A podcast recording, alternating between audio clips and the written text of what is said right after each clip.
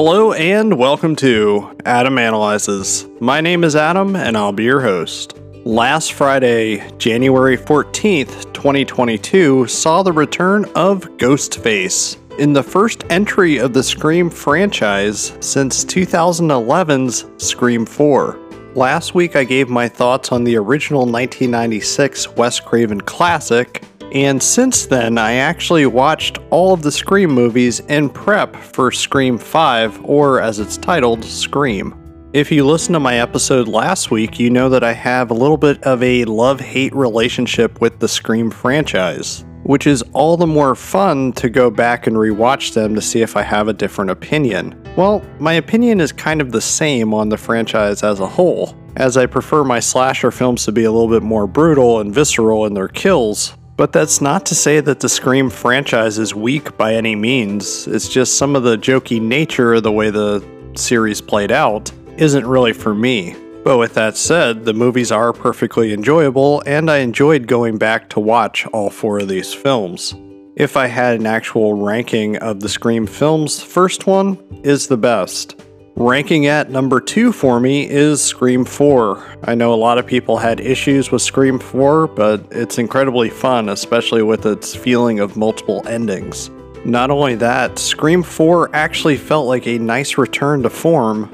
Not only that, it felt like a nice return to form, especially with Scream 3's kills that were mostly off screen and didn't really have a lot of blood to them. I'd say, as far as holding up, especially since it's one of the most recent ones, Scream 4 does it best, especially with its theme of somebody wanting to get internet famous. And you can actually correlate that to the way a lot of Instagram and Facebook influencers are internet famous. What would they go through in order to reach that level of stardom? It's impressive because back in 2011 it wasn't entirely relevant, but here in 2022, the movie truly shows how far ahead of its time it really was. I think Scream 4 is almost brilliant in its execution. Coming in at number 3 is Scream 2.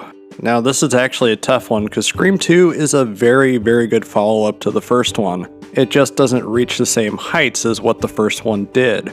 The most surprising thing about Scream 2 is the fact that they got this movie together practically a year after the first one released. It was a rush job to kind of get it out there, strike while iron's hot, and it turned out to be an excellent sequel. I know that Scream 4 is my top sequel, but it's almost a tie with Scream 2 and Scream 4 as far as the number 2 and number 3 ranking spot. That brings us to Scream 3, which is number 4. Scream 3 is definitely a low point of the Scream franchise. It's an alright movie, it's still fun. The Jay and Silent Bob cameo is still funny to me. The fact that movies and video games, entertainment media as a whole, suffered because of the Columbine school shooting is sad because it kind of ruined what the third film could have been. It's not a bad film, but it's just not great either. I don't hate it near as much as most fans, and strangely enough, I like one of the most hated entries in the series, which is Scream 4. But it's really not a bad film in itself, especially when you watch them back to back to back and take the series in as a whole. It is pretty good. It's a little weird the fact that there's a scummy producer who very much seems to be modeled after Harvey Weinstein, which maybe we all should have been paying attention a little bit more. So, my official ranking of all of the Scream films, or 1 through 4, Number 1 is Scream 1996. Number 2 is Scream 4. Number 3 is Scream 2. Number 4 is Scream 3. Now, with my ranking of the Scream films in the Scream franchise out of the way, I think it's time we get into the episode. Starring Neve Campbell, Courteney Cox, David Arquette, Melissa Barrera, and Jenna Ortega. This is the 2022 Matt Bettinelli Olpin and Tyler Gillett directed Scream. Scream, or as I'm going to call it in this Adam Analyzes episode, Scream 5, takes place 25 years later as we return to the California town of Woodsboro. There is a brand new ghost face committing a new series of murders. We have a new group of teens who seek the help of former deputy and sheriff of Woodsboro, Dewey Riley. Dewey tells his ex wife, Gale Weathers, and survivor of all of the Scream films, Sidney Prescott, to stay away from Woodsboro. Well, they just couldn't resist, so the gang gets back together to help this new group of teens survive.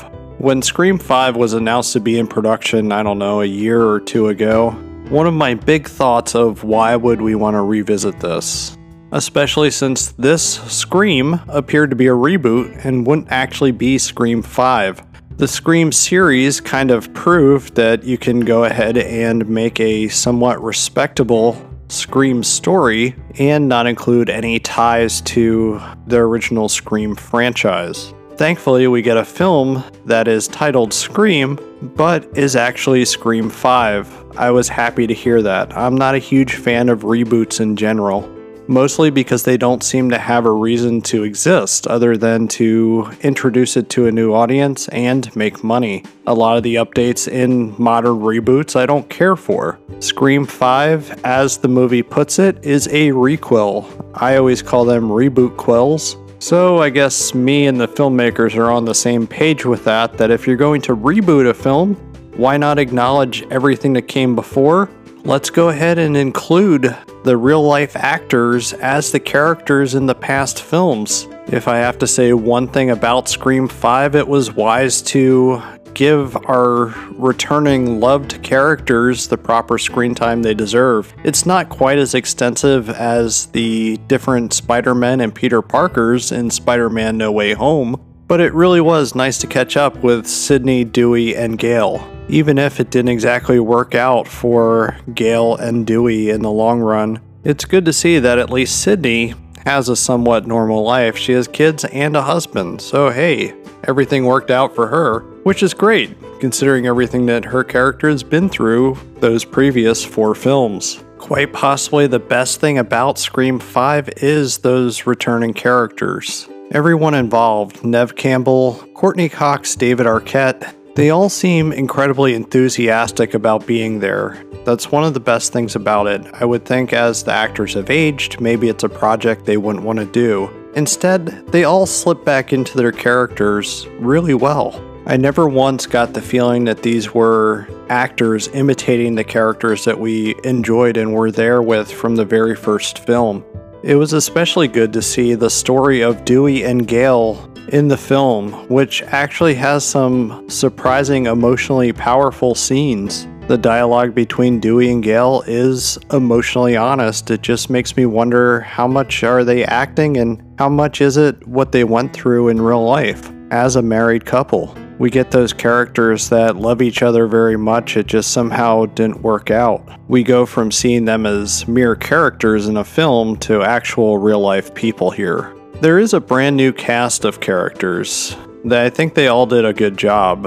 The humor here is a little different. I think Scream 5 is probably even more serious than what Scream 4 was. It's not exactly a bad thing. You always get the sense that the writers here were trying to honor what came before while trying to really craft their own identity, even if they stuck a little too close to the Scream formula. I would have liked to have seen a little bit more of a shakeup in delivering something different. Yes, Scream 5, for as different as what it is from the other films, it really is the same thing. With Scream 4 and Scream 5 being made so far out from their last entries, it's not necessarily a bad thing that we're receiving a film that feels so familiar. The very end of this film had the words, For Wes. As we know, Wes Craven passed away a few years ago. I really feel that the production group, a creative team who is better known as Radio Silence, wanted to make a film that would never top any of the Wes Craven originals, but feel right at home with everything that Wes Craven did. I think they largely succeeded here. I am aware of some of the past projects that Radio Silence has worked on, such as the anthology film Southbound, which I really did not care for. I intend to revisit it again someday, but it didn't seem like it was for me. But I kind of feel that way about most modern horror anthology films. Radio Silence went on to produce the 2019 film Ready or Not. which I honestly really enjoyed. It was a blast to watch. I even recorded an Adam Analyzes episode on it back in the day. It's hard to believe that that much time has passed, but it has. Directors Matt Bettinelli Olpin and Tyler Gillett should very much be proud of the film that they delivered here. It's a film that Scream fans may not necessarily like. I know I did read some negative comments. I understand them, but I can't say that I actually agree with them. They delivered a Scream film that very much is a brand new thing, but has the original films from Wes Craven running throughout its DNA through the entire film. I got the feeling that they love the Scream franchise. That makes all the difference when you're making a fifth entry in a film trying to honor a filmmaker that came before you in the series. One of the more impressive things about Scream 5 is the kills. The kills are actually pretty brutal here. It made me, even as a somewhat seasoned horror vet, wince a little bit, especially with the one kill where you get a knife in the throat. That right there was truly a standout for me. The other thing that I touched on a little bit earlier in the episode, but didn't really say too much about it, is the new group of teens. I think they were all good, and I really could see continuing with a Scream 6 without the original characters and focusing squarely on the new group. The two new main characters, the Carpenter sisters, Sam and Tara Carpenter, played by Melissa Barrera and Jenna Ortega, were great. They actually felt real, they felt like real characters. We even get to see the niece and nephew of Randy from the first and second Scream film we get those new rules laid out for us, and somehow they don't come across nearly as arrogant as when Jamie Kennedy delivered them 25 years ago. Because after all, this new film would have new rules, especially since it's a requel, not a reboot, not a sequel, just its own animal, even if it's largely the same. I have to say, I hate the modern titles of films. I don't like the fact that Ghostbusters 2016 was called Ghostbusters. Later, they changed it to Ghostbusters Answer the Call. We also got a sequel to Halloween, which I have to call Halloween 18 because it has the same title as the original film. Many years ago, we had that The Thing prequel. Instead of calling it something else, or like the Thing Begins something. It was called The Thing. I hate the fact that Scream 5 is called Scream, but the writers were smart enough to use it as a tool, and it honestly creates a nice little in joke that is in fact mentioned in the film. As we know, it's been over a decade since we received our last Scream film. That means that the horror landscape, as far as films and TV goes, it's changed. There's the new type of horror film and that is the elevated horror. I've never called it that, but we're looking at the different horror films that are not quite horror films, instead, they have something else to say. As a lot of the horror films we receive now are dramas with horror elements, with the drama at the forefront. We actually get some of that with Scream 5. They mention it, and of course, they skewer it by creating their own elevated style horror film. They were nice enough to name drop some of these films in case we didn't know them. Of course, I was aware of them, but we're looking at The Babadook, Hereditary. You could even include Midsommar in that. There's always been a strong sense of the horror genre always having something else to say. Look at the films of George A. Romero. It's just now I think people are simply realizing it with this new wave of horror films. Scream 5 also tackles fan expectations as well as what I called it in an episode fan entitlement, also known as toxic fandom. In an effort to create something different, the team of Radio Silence, they really wanted to tackle the way people feel about their films and their sequels or reboots. It works. It works especially well for this film because as much as it's different, it is the same, but also fans may not exactly like what they're receiving here. The killers in the film, which I'm not going to reveal because I'd like it to be a bit of a surprise, even if I called it really early in the film as far as what was going on. I would have to say that overall predictability is something that really worked against this movie and my enjoyment of it. I did enjoy it, I did really like it. It's just, I wish I would have been surprised. maybe I was kind of looking for things a little bit too much since I watched all four Scream films in prep for this one. If you're a Scream fan, I really think that you're going to guess who the killer or killers are. Sadly, one of those for me was within the opening of the movie. But as far as those fan expectations and toxic fandom, we all know that fans are great. Fans of anything, they really do love movies and various intellectual properties. If I don't like what a team does with a thing that I love, I simply don't watch it. I kind of choose to ignore it. I act like it doesn't exist. It doesn't bother me to the point where I'm going to go and send CEOs and people that make these big decisions over the entertainment that we consume. I'm not going to send them death threats. That's a little ridiculous, but sadly, it really happens. To make matters worse, we have those creators that fire back at that fan base saying, hey, I don't care what you like, I'm gonna do what I want. So that is something that is super, super present in the brand new Scream film. I think it worked really well, but there's going to be some of those fan bases that are going to feel like, oh man, they pointed the gun directly at us. And you'd be right, they did. But in my opinion, they didn't really craft a film that is super, super different from what came before. It's different, but it's not. If anything, the actual motive of the killer or killers in this one, it's very close and similar to Scream 4. I would have liked to have seen something completely different, but I understand with the idea of the toxic fandom that this idea really went well with it. The only other problem or issue that I had with this movie was the pacing. The pacing is a little off. It doesn't move as smoothly as the other Scream films, but then again, we have a little bit more character development. I'm not going to say that the writing was messy as far as any of the old characters or the new characters, as I liked what was done here, it just doesn't seem to flow as well as the original film.